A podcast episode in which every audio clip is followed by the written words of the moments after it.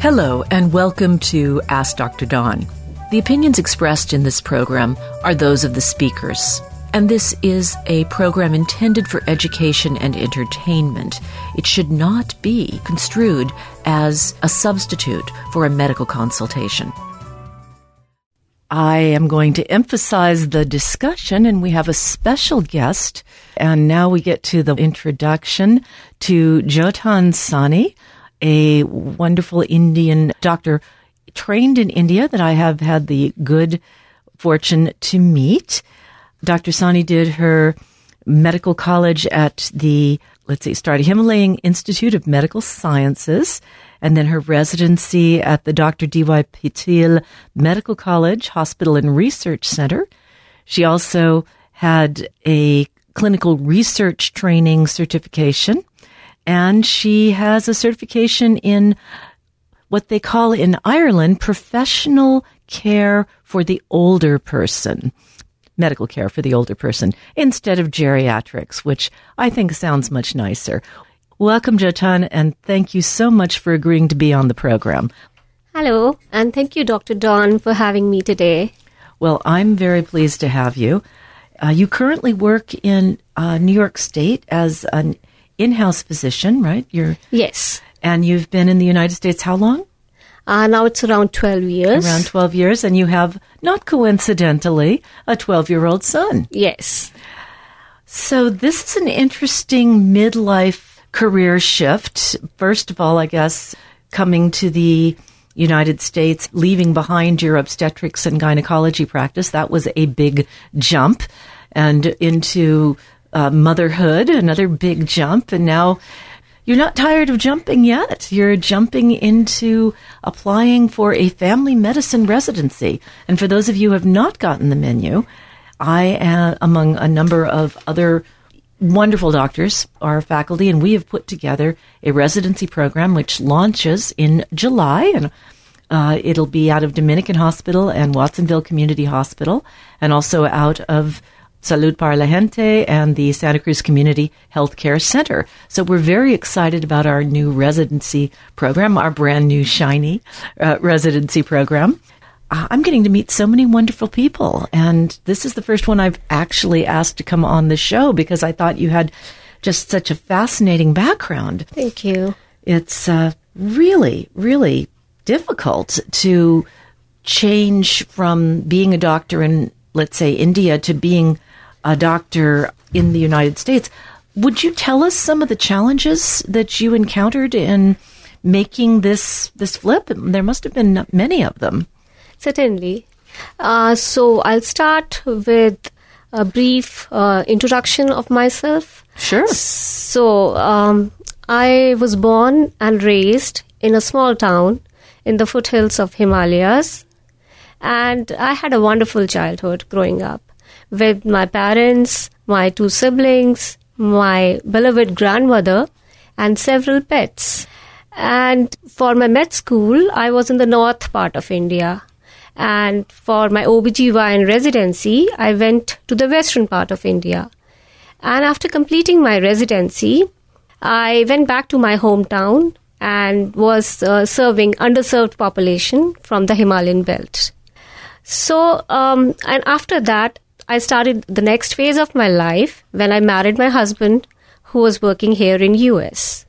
In the initial years, I didn't have a work visa and I spent my time raising my son who was born here. And then I got a dependent work visa and I started finding some jobs related to my field. And I was lucky enough to get an opportunity to teach medical assistants in a school in New York.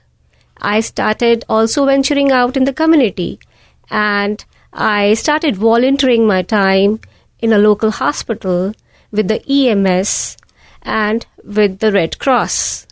As I got another opportunity to have uh, some research, uh, I went to Mayo Clinic in Minnesota and started um, working in translational research in cardiovascular diseases in a pharmacogenomics lab. Can you clarify translational research? So, translational research is basically a basic science research which is translated into clinical practice. So we study about some genes, some novel genes, and we see how they affect clinically in patients. So that was a wonderful experience. And currently, uh, for the last, uh, for more than a year now, I have been working in nursing homes and rehabilitation centers in New York, basically working with the geriatric population and uh, dealing with the subacute care. Wow. Now that is a resume. but also, I think I really identify with your number one, your willingness to challenge yourself and your interest in teaching and your commitment to reaching out to the underserved community really is an important value. I also think that it's a very different world in India, and I'm very interested in learning more about that. We were talking briefly on Tuesday when you were job shadowing me in your in my office, and we talked a little bit about leprosy, which is something that most United States doctors have never seen. And you indicated that it's still a big problem in India. Let's talk about that a little bit. What is leprosy and how does it affect the body? So, leprosy is one of the communicable diseases we see in India. It's caused by bacteria, Mycobacterium leprae. It is like uh, we still see patients of leprosy in India. Now, the government is doing a lot the I would say that the cases are becoming less and less every day, and now nowadays uh, leprosy is even fully curable. But I'm talking about the cases, uh, the previous cases where people are still living with leprosy. I see uh, their hands and their feet; they are deformed. They have lost a part of their toes or their fingers. Previously, they were sent into separate places to stay because people were so scared that they will contact leprosy through them. Uh, so these are some of the common problems like tuberculosis and leprosy in uh, developing countries. Uh, but a lot is being done now, and uh, I would say that it, people are no more at least scared of the diseases. That uh, they would try to be away from those people as they know that we we have treatments now okay, first a leprosy question and then a question on, about access. So the treatment for leprosy is a drug called Dapsone. And then that, is that widely available? And do most people have access to health care if uh, they have any disease or if they just have a communicable disease? So this is a very good question indeed. So in India, we have access to all the drugs. So drugs are very cheap and they're easily accessible and even medical care is very very cheap and uh, we have many government uh, programs through which people get access to medical care free of cost or at very very uh, reasonable uh, rates and uh, the medications are very cheap and you don't even need a prescription to get these medications they are most of the medications are over the counter and you can just go and get the medications, even medications like antibiotics or even oral contraceptives. So, only medications you will not find over the counter would be the habit forming medications, which will have a little bit of restriction. Very good. This access to healthcare, that would include things like uh, obstetrical care and gynecological care. Uh, I guess it's fair to ask about abortions. We're having a, a great battle in this country. In fact, it's speaking to the issue of medical education. It's really a challenge to train people uh, in half of the country now, and that's you know an interesting form of extinction of knowledge that I don't think we've been able to address properly at this point. But uh, what about a pregnancy termination? What are the laws in India, and how to and what about access? Yeah, sure. So in India, uh, we have a population of 1.486 billion people. And that's the largest population yes. in the world. Yes. You you beat China. Go you. so our our problems as a developing country and with high population are different from what we face in US. So uh, our, in our country, uh, we provide uh, abortion care to all women and uh, it, it is basically most of the times free of cost or with very reasonable prices as i said it is accessible to everybody. Uh, like you can find uh, medication, uh, like med- for medical termina- termination of pregnancy. If you go for medical treatment, it, it is available over the counter. And otherwise, you can go to any government institute, or even if you have money, to the private clinics or hospitals, and uh, no questions are asked. Uh, it's it just depends upon the women, and if she wants to go for an abortion, she can easily avail any of the services. In our country, we we generally try to avoid abortions which are done at home uh, because of the culture of the country. Unwed women um, are looked down upon if they become pregnant. Mm-hmm. So people try to do abortions at home just to avoid other people knowing about it. And this is why uh, our policy of the country is that no questions will be asked. Just come. They just want them to be safe. That's the biggest criteria. Do most women have access to pregnancy tests? Uh, testing is that also very cheap in the in the pharmacies? Yes, definitely. Uh, everything is accessible and cheap. And I presume for contraception as well, you mentioned birth control pills, but uh, things like IUDs and you know other forms of contraception, such as uh, the progesterone implants and such. All of that's widely available. Uh, the most commonly used uh, contraceptive in India is oral contraceptives, uh, and it is given free of cost by the social workers. It is is given in the villages. They talk about it, and they give them free samples and even free supplies for for months so that women use it and uh, we uh, don't have unwanted children and uh, we can uh, also work on the population of the country. And you managed to do that as a 3% of your gross domestic product in contrast to I think we're up to 18% if I'm not mistaken. It it's inflating even fast. Well, inflation slowed down, but the uh, the amount we spend on healthcare or rather I should say the amount we waste is astonishing. Uh, 3%, 2.96%. How, how do you do that? Do you, well, first of all, you must have a lot of doctors. I am thinking. No, we actually have a shortage of doctors. You do. Then, you know, how do you manage to spend so little? I would say uh, this is basically we don't have uh, insurance.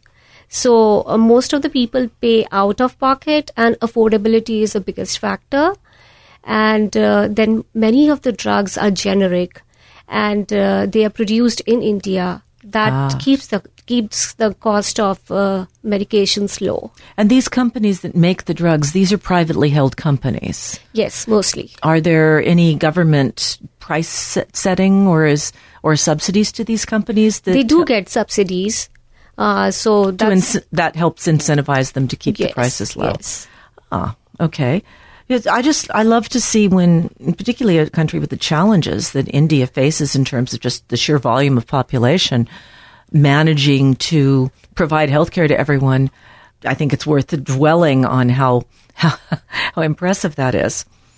What do you think are the biggest challenges that India faces as a, a system? So, uh, some of the challenges India has if I point it out, the biggest challenge is population. So it's overpopulated. So whatever reforms are done, whatever we may do, the population is so much that we cannot cater to everybody.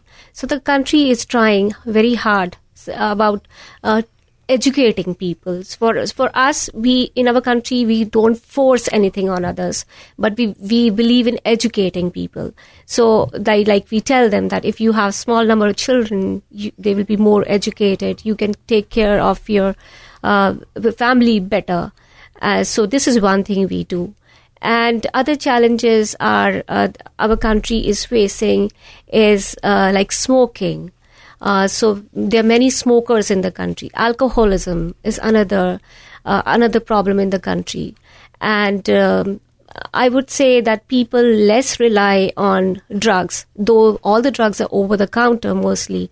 But uh, we don't have problems of drug addiction that much. I would say another problem we have is pollution. Mm that is a very big problem in our country with so many vehicles and no control and no proper uh, proper guidance on smokelessness, smokeless vehicles, and uh, we will find vehicles which are so uh, like uh, from many years old and no regulations. So we have to work on those.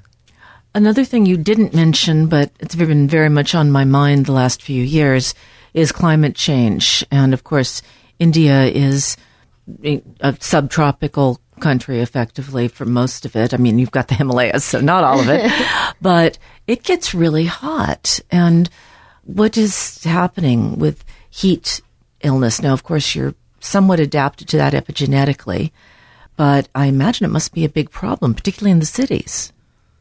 I would say uh, yes. Uh, with the, all the pollution, uh, it is a problem, and uh, that's why the government is trying to uh, to make some policies. Wherein, like in Delhi, now they have this uh, this thing coming out that I don't remember the exact year, but but if the vehicle is older than that, you cannot drive it anymore mm-hmm. in the country.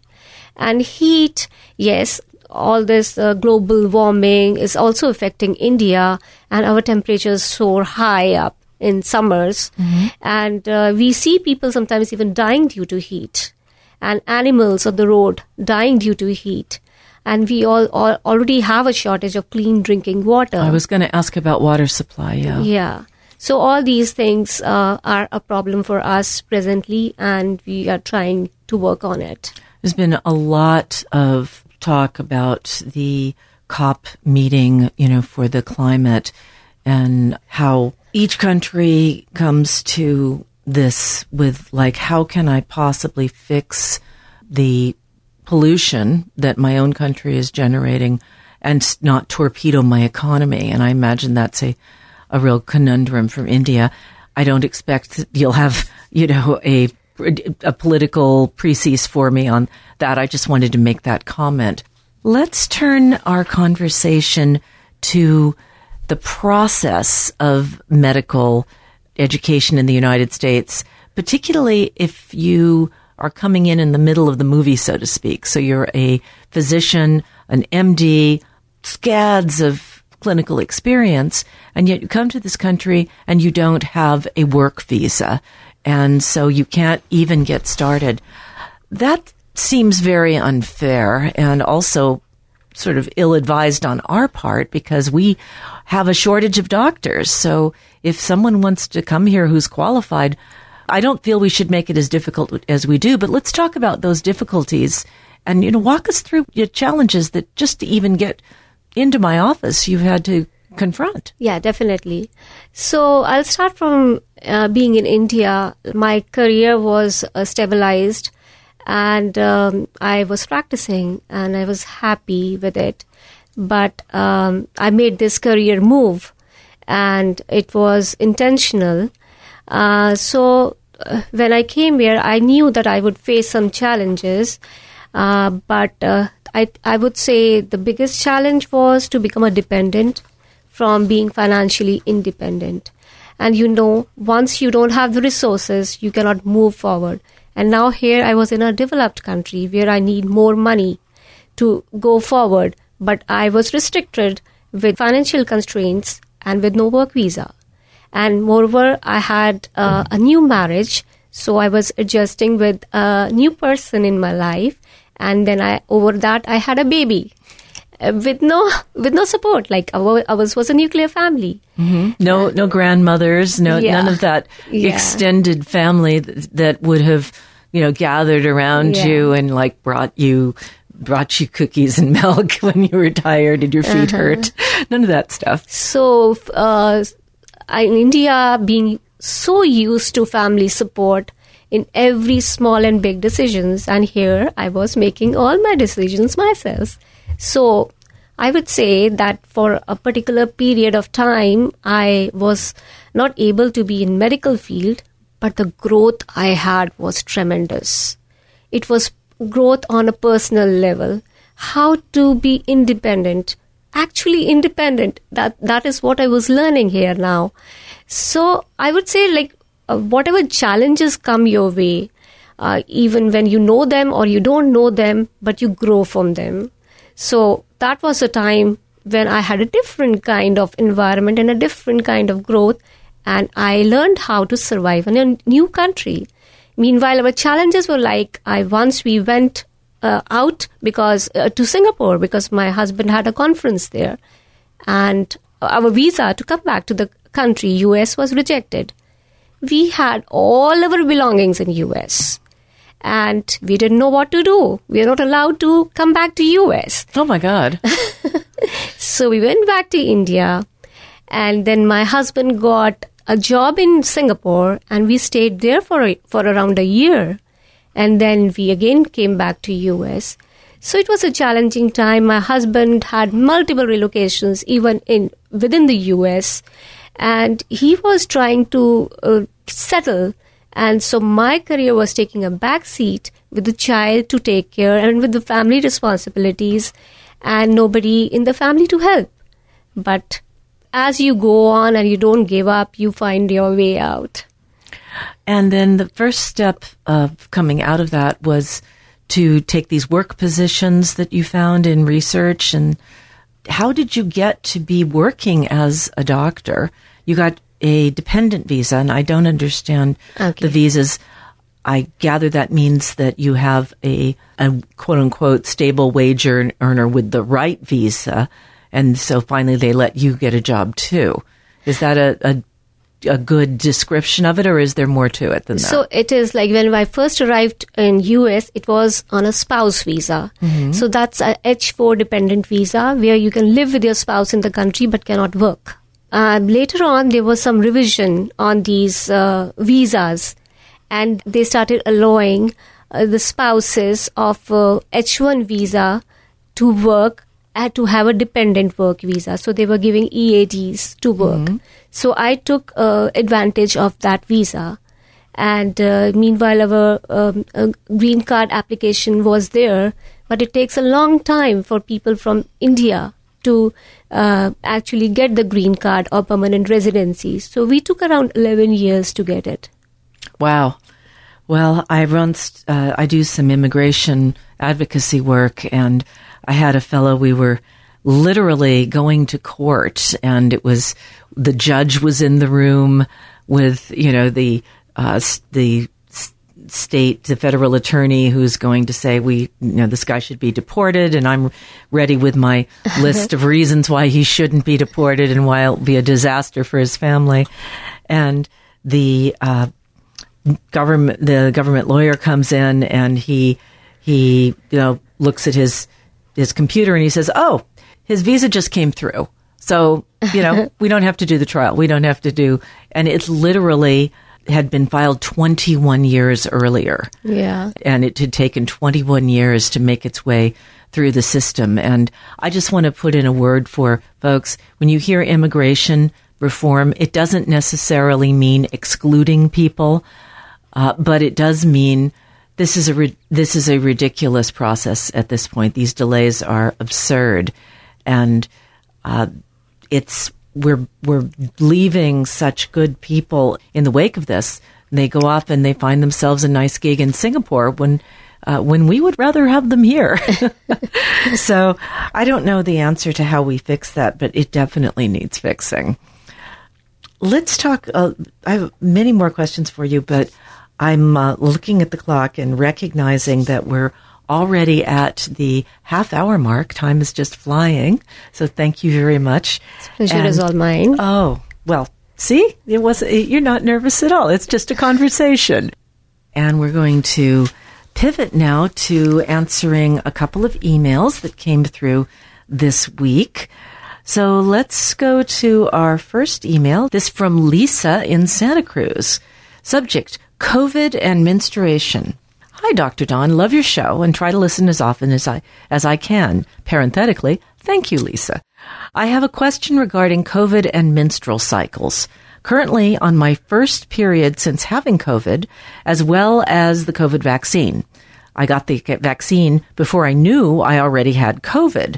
So I was pretty ill for seven days or so, and then I had a lingering cough for several weeks.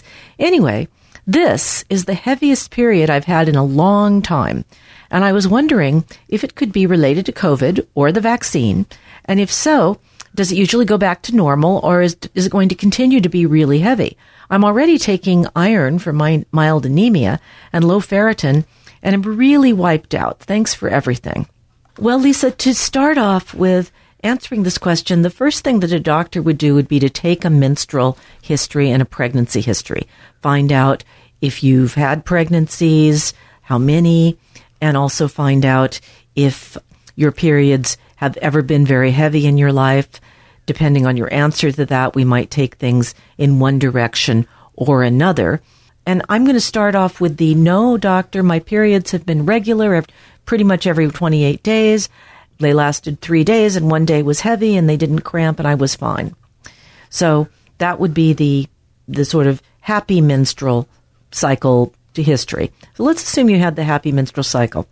So you got very sick. One of the things I've seen a lot of is three months after COVID, people's hair starts to thin. And there's a term for that. We've talked about it on the program before, telogen effluvium. And it's due to the disease, the illness, taking so much energy. It can also happen from lots of stress because stress also will trigger a redirection of energy and, and a disruption of the circadian rhythm. Bottom line is the hair grows back and uh, reassurance is the only treatment you need to do. However, when we talk about a illness, a, particularly a severe infectious disease, that's likely to throw off the circadian rhythm of the menstrual cycle. And it's not unusual to have a disruption, maybe even skip a period or have a period earlier. Another possibility, and we don't know because you didn't tell us if you were using contraception, is that you might have become pregnant and had just a normal sort of pregnancy loss in first trimester pregnancy loss. Uh, your period, you didn't tell us whether it was late, and that would have been really useful information with regard to that question. But going along with will your your real question, which is is this going to be going on forever? To my experience, I have not seen a lot of history of long term shifts in the menstru- menstrual cycle after COVID in most people. In fact, I, I haven't seen any patients with that, and I haven't read any anything discussing that, but I haven't also I haven't looked. Uh, I do not think it had anything to do with the vaccine, but being really sick for seven days could definitely throw things off. I would expect that your periods will go back to their previous pattern as far as needing iron for mild anemia, maybe you don't have the happy menstrual history, and in fact, you have heavy periods, and that's why you have the mild anemia and the low ferritin. So perhaps that's been a long term challenge for you. And in that case, even more, I would double down on the COVID will probably make it worse for a while, but eventually you'll revert back to your, your standard thing. It would be lovely to know if you had fibroids or lots of breast tenderness with your periods, because then the functional doctor, functional medicine doctor steps forward and says, well, maybe you have a COMT mutation that slows down your body's ability to get rid of estrogen. Another question that the functional medicine doctor would be asking, because we always ask about bowel movements, is how are your bowel movements? Uh, do you have irritable bowel syndrome? Do I need to, have you been on a lot of antibiotics in the last few years?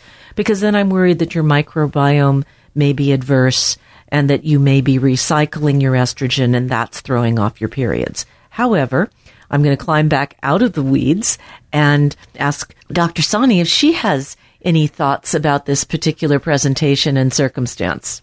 Sure. As Dr. Dawn mentioned, that uh, we don't have the full story and uh, certain things are missing like i don't know the age mm-hmm. but i'm just assuming that you're young uh, with a normal cycle and are not pregnant. So, if we rule out all these things, uh, getting COVID uh, can mess up with your cycle because it is one of the stressors.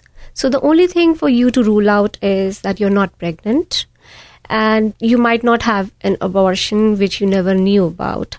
If those things can be ruled out, I think uh, your cycles will normalize by themselves with time because menstrual cycle is like we say it's for 28 days uh, but several factors play their part in um, in how long they are so all these factors but the good part is it most probably they will normalize by themselves that i can say And other thing I can think about is like hormonal issues. These are the real things which I come across generally. Sometimes it's a coincidence, and if it persists, the longer it persists, the more we're going to think it was a coincidence, and you need to get a hormone workup. Yes. All right, let's go to our next email. This one from Carl in Gualala, California. And Carl writes, Turmeric and liver disease. Hi, Dr. Dawn. I'm a longtime listener and fan. Discovered you more than 30 years ago when I lived in Santa Cruz. Uh, yes, 1993. It was, in fact, 30 years ago that I started being on the radio. Uh, Carl has a quick question. Based on recommendations by you and a number of others, I've been taking 3,000 micrograms of turmeric per day, and it seems like it may be one of the things that's helping me stave off joint pain that I felt was coming on when I was younger. As I watch numerous friends having joint surgery this year, it seems like no small thing. I'm 72 by the way. As such, I was wondering whether this might be something to worry about. We've got a link to a PubMed. Ah, liver injury associated with turmeric, a growing problem. 10 cases from the drug induced liver injury network. Okay, so I'm going to just do an abstract on this. Turmeric is a commonly used herbal product that's been implicated in causing liver injury. Uh, the aim of this case series is to describe the clinical, histological, and HLA associations, uh, and they looked at all educated cases. This is the U.S. Drug Induced Liver Injury Network, 2004 to 2022, and they basically did genetic analysis with HLA sequencing. HLA, just to remind you, is also called tissue histocompatibility markers. And these are when you get a transplant or give a transplant, this is the stuff that has to match, or the immune system will immediately destroy the transplant. So HLA also is relevant for certain kinds of autoimmune diseases. Uh, there's one called HLB 27 or B23. I think it's B27 that one you will get uh, ankylosing spondylitis if you have it, you will have a much higher risk of that because your immune system for some unknown reason will attack your spine. So let's get on with the results. They found 10 cases of turmeric associated liver injury in let's see what was that 24 18 years.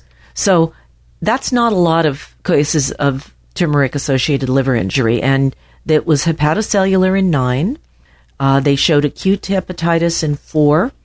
They found damage to the gallbladder with eosinophils, which is interesting. Eosinophils are typically seen in uh, parasites, in parasitosis, and also in people with very severe food sensitivity, they'll develop eosinophils in their esophagus. So these people, what they found essentially was seven of that 10 carried a particular HLA B35. This was a very high allele frequency. So basically, if you happen to have a particular HLA program, you would be more at risk if you took high doses of turmeric. I will also offer that three of the products that people used contained piperine, black pepper. It's a soft association given the number of cases. However, even the percentage within that cases, uh, it's interesting a lot of turmeric gets used in India. It's, of course, a big part of the diet. And I typically have people use an extract, a curcumin extract, because I've done the calculation and I go for 500 curcuminoids if I'm trying to treat joint pain. And to get that, you have to take two teaspoons of turmeric and about an eighth of a teaspoon of black pepper. And most Westerners will just not do that daily. so I, I have people take the extracts. But because it's such a big part of, the uh, cuisine, I want comments from my guest. Yeah, definitely. So, uh, turmeric, known as haldi in India, it will be is found in every kitchen in India. So it's an Indian spice and it, it is used in all curries. All our Indian curries are yellow in color, and that is due to turmeric. It's a home remedy also for us. You will hear many Indians that they take turmeric milk at night and sleep. It is considered as a natural antibiotic, by us. So, as Indians, uh, we have various other uh, medicinal medical forms like we use home remedies, and in that turmeric has a big, big place. So, I would say that we have been using it for years and years before even the Western world discovered it. And we didn't even have any patent, and it was in every household from generations to generations and people even use it for dressing an injury. So there are several uses, and I would say that it's the amount uh, of turmeric you're taking which is important, and you should be uh, conscientious about how much amount you're taking. For as far as we take it in powder form in our curries, it is absolutely safe and we have been taking it for generations and generations. I would think that in a curry, and I, I've never done a curry from scratch, so, but I bet you have. Yeah. Uh, so if I were to make a curried fill in the blank, and I was going to make four servings of it, let's say, how much turmeric would I be likely to get in one of those servings from the amount that you would use to make the curry? So I would use almost about three fourth of a teaspoon mm-hmm. for making a meal for four people. Okay. So three quarters of a teaspoon is basically a, somewhere between 3,000 and 4,000 milligrams of turmeric in, in that ballpark. We can say, I think, demonstrably that that much turmeric is, is safe. Uh, and and if you happen to have this HLA variation, maybe it's not as safe but you, we don't know how much the people were taking, and that's one of the th- one of the flaws of this study is they don't actually tell us what the dosing range was. That's one of the reasons to use extracts. Is turmeric is not a molecule; it's dozens or probably hundreds of molecules present in various amounts because it's coming from the root of a plant. So galangal, right? Yeah. So so what that means is you could be reacting to any compound, including the curcumin. And with the extracts, believe me, there's such negative attitudes about natural medicines and particularly extracts uh, in this country that if they could find a problem with the extract of curcumin, I think I would have heard about it because they're on the lookout for anything to criticize because and those studies are all funded by drug companies who really don't want people using natural remedies that can't be patented or cheap and widely available. Yeah, and I would say the dosage is very important. Uh, what dosage we will be using in a powder form will be different. If you're using it in some different form, though both of them are coming from the root. So it's like to avoid toxicity, which is important. Yes. So let's take a moment. Again, I'm reminding you, you're listening to Ask Dr. Dawn on K Squid. The Squid tonight is presenting an interview with a soon to be a uh, medical resident, I hope, at my program or at another program to bring all of this wonderful wisdom that she has to a community in the United States. We're very excited to welcome Jytan Sahni. And as you can see, She's got an impressive fund of knowledge and a really good presence. So let's go back to.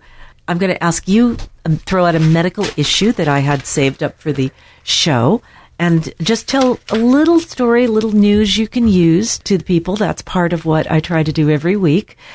So we're going to talk about skin allergies and contact dermatitis, which is when you get a rash from something your skin has come in contact with. If you go into the doctor with a rash, they're going to ask you, how are you using any new bath or body products? Have you bought a new cosmetic? Have you bought a new lotion?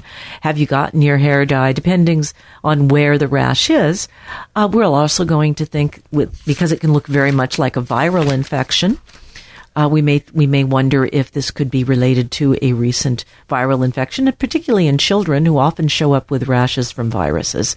But for the most part, we'll call it eczema, and there's atopic eczema that's caused uh, by sensitivity to something, and that often in children affects well, people in general, it affects the soft skin folds, so the inside of the elbows and the backs of the knees and the neck. And if you've ever had a child with eczema, those are the locations you'll see. Contact eczema, the type of uh, eczema that's related to contact with something in the environment, is usually contact dermatitis, but it is a, it looks just like eczema. Sometimes it can blister. Poison oak is a form of contact dermatitis. We see it a lot in this area. We are probably one of the poison oak capitals of California, as I have discovered to my dismay when I moved here 30 years ago. But that type of contact dermatitis is often misunderstood because it's so delayed and the pattern doesn't really tell you a contact dermatitis. People who have a, a, nickel sensitivity, they'll get it on their earlobes from a cheap earring. They'll get it around their neck from a, a base metal necklace those are often clues. Sometimes people with men with nickel will get it from their belt buckle or the button on the metal button on their jeans when, especially if they have a tummy and the jean and the tummy hangs over the jeans. But, uh, those are really common and we can usually figure those out. I saw two cases this week that I wanted to bring to people's attention. Uh, the first one was actually written up in a medical journal and it was called Persistent Postherpetic Neuralgia and a Well Demarcated Plaque. This was a person who had shingles in his left upper back, and he was treated with usual therapy, which also includes lidoderm patches. And I'm going to hand this over to Dr. Sahni because she's going to immediately know what the punchline is of this story when she looks at that. But lidoderm patches are being widely used, and I want you to realize that they can cause a rash. And this poor guy's rash was basically written off as persistent shingles, that it wasn't going away. It was not. It was actually a reaction to the lidoderm patches he was using, and it was kind of obvious. I think. Do you have a diagnosis, doctor? So this is uh, this is shingles, because it is uh, derm- it is in a specific dermato- dermatotome. Mm-hmm. So if it's not on both sides of your body but on, only on one side and is basically in one specific area and it is painful, it is generally shingles which can reactivate after say 50 55 years. So what happens is uh, the virus is in our body and uh, we are vaccinated in our childhood but this can resurface in elderly age.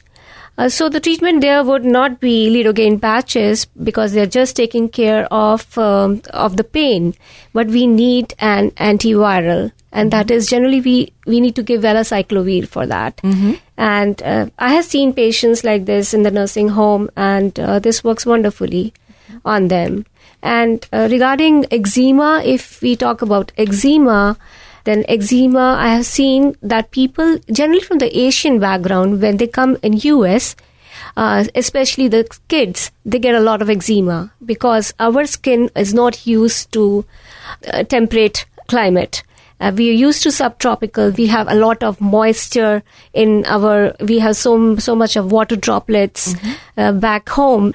Uh, so even my son, he had uh, severe eczema in both his cheeks, and the doctor we were visiting that time told us if you take him back to India, this will all go away.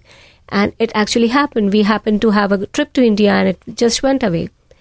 And uh, though we also have uh, cases of eczema in India, basically due to pollution. Pollution is one of the biggest cause, and uh, uh, so people have asthma and COPD mm-hmm. because of that. Yes. So that's it. So the other case I saw that was interesting. First of all, I will point out that when you have broken skin and you apply any kind of drug, even if it's a prescribed drug, let's say you have uh, neosporin would be a good example. It's a triple antibiotic and it contains one called neomycin. And if you apply that to broken skin, there is a possibility that you will develop a secondary contact dermatitis to the drug. And some drugs are more likely to do that than others. In the case of neosporin, I have seen numerous cases of people who came in with a, a wound that just wouldn't heal. And the story is, well, I've been putting all this neosporin on it, and I look at it, and it's a little blistery, and it's really red, kind of beefy red. And I'll say, let's switch you to bacitracin, and let's switch you to Vaseline. Okay, the cut is healed. Let's switch you to Vaseline, and don't use the neosporin. And a week later, they're fine because they have been generating the rash by applying the neosporin. So in the case of the patient I saw this week, he had a chronic wound. It's not about the neosporin though. He had been getting a, a, a alternative medicine treatment, not by me, thank God, but he was a di- he's a diabetic, mm-hmm. and the person treating him had used a heat lamp on him, and the he- and because he is diabetic, he has poor sensation to temperature in his feet, and the heat lamp had actually burnt a hole in his calcaneus, his heel bone and it was this it, it was a blister the size of a tangerine he lost the full thickness of the skin it was a severe full thickness burn and that's not a, an area that's easy to graft so it was decided that we would treat this at the wound clinic. They hemmed and hawed, decided not to graft it. But what they ended up doing was putting something called a wound vac on it. And this is a vacuum device that seals around the edges. And you have a, a, essentially a vacuum cleaner that's battery powered and you hook that up to your device and you suck on the wound. And what that does is it brings it first of all gets rid of fluid that's exudating from the wound and that's bacteria food. That's lovely tasty stuff. So you want to get rid of it, but it also pulls blood into the wound. And as an acupuncturist who does cupping, I will tell you it also pulls chi into the wound. And so you get faster and better healing on these very difficult to heal wounds. People with diabetes, not only do they lose their sensation, they also clog up their capillaries. So they can't get the healing stuff at, into the wound as well. And the vacuum sort of sucks it in. He wore that for, I believe, two months and his wound healed, but he developed a very strange rash. And initially it was on one side of his leg and then it was on the other side of the leg. I had him he, I had him show me it was only on one side. It looked very much like venous stasis dermatitis, which is slightly blistery or can be, but it, the other leg was fine and the pulses were equal and there was no edema, no swelling on that side. So it turned out that what he had was a contact dermatitis associated with the adhesive that they were using on the tubing to keep it stuck to his legs so it didn't flop around. So I'm pretty convinced I'm telling this story prematurely because I just put him on a strong steroid. And this was a case the two of us saw in my office yes. on Tuesday. All I'm saying is be alert for the fact that these are strong medicines and adhesives are notorious. When we, estrogen patches first came out, a lot of women were would be allergic to one adhesive and not to another and not to another. They were all commercial and proprietary, so I had lots of samples in my office, and I could just give people a different sample and figure out whether there was an adhesive they would tolerate. But I also really warned them if you get a little rash from a band aid, you want to get a different brand of band aids and then keep rotating the the angle of the band aid so you don't put it on the skin in the same direction because if you give that skin lots of doses of that thing that you're sort of slightly reacting to there you go. Yeah. Here again, I would like to share an example of the band aid. Like people get shots in the arms and a band aid is put on them. And sometimes it's not told to them, they just repeat, uh, just remove it after two, three hours. And they happen to keep it for a week. And then they have a contact dermatitis there. Mm-hmm. So it's so common. Yeah, I think we have to be very careful in how we instruct people, though. I will say uh, there's a truism that if you tell them twice and you write it down, half of them will still forget what you what you said. I uh, I keep a copy of any advice I give so that when they tell me they forgot it, I can send them a, an image by email. but but uh, yeah, that is one of the things. We've only got a few minutes left. So I, w- I would like to give you the floor because I, I know you prepared a lot of things that you would be willing to talk about, and we've barely scratched the surface. So I, I would like you to just tell us what uh, what you think we would find interesting. So that's a very wide. it is just wide open. But tell me about being a doctor in India. Okay, so being a doctor in India is quite different from being a doctor in US. Yeah, basically, uh, in India, not everybody goes to a doctor for every ailment. They first try their home remedies. So it starts from home remedies. So you have a cough. Okay, just take some turmeric milk. Uh, okay, so um, you have a sore throat or something we have so many spices. We just put some spices and make a tea. We use green tea. These are known as our grandmother's recipes, and the person gets well. If not there, basically they just go to the pharmacy and uh, they just buy a cough syrup or uh, some antibiotic and take it and get well. And it's the third stage that even then, if it doesn't work, then they go and see the provider. So it's it's just walk-ins most of the time for primary care. They'll just go. The patient will, uh, the doctor will just see, uh, examine. So our treatments are basically mostly on the basis of history and examination. We don't go for diagnostics so much because maybe it's too much of patient uh, load. So they give, uh, according to the symptoms and uh, examination, they give medications. Most of the time, they they work. And this is how, these are some of the differences, I would say. Well, Jytan Sahni, I want to thank you so much. Unfortunately, uh, we've come to the end of an hour, a truly wonderful hour. I cannot thank you enough for your presence here and your willingness to speak with me and give us a little taste of exotic India with turmeric and some green tea in, in there as well. So thank you. This is Dr. Dawn saying so long and stay healthy. Thank you so much. Well, that's about all for this week's podcast. Please go to AskDrDawn.com for news about our future plans, or follow my tweets at, at AskDrDawn. For now, this is Dr. Dawn saying so long and stay healthy. Ask Dr. Dawn is brought to you by Jiva Media. Production and editing by Charles Bansky. Music by John Scoville.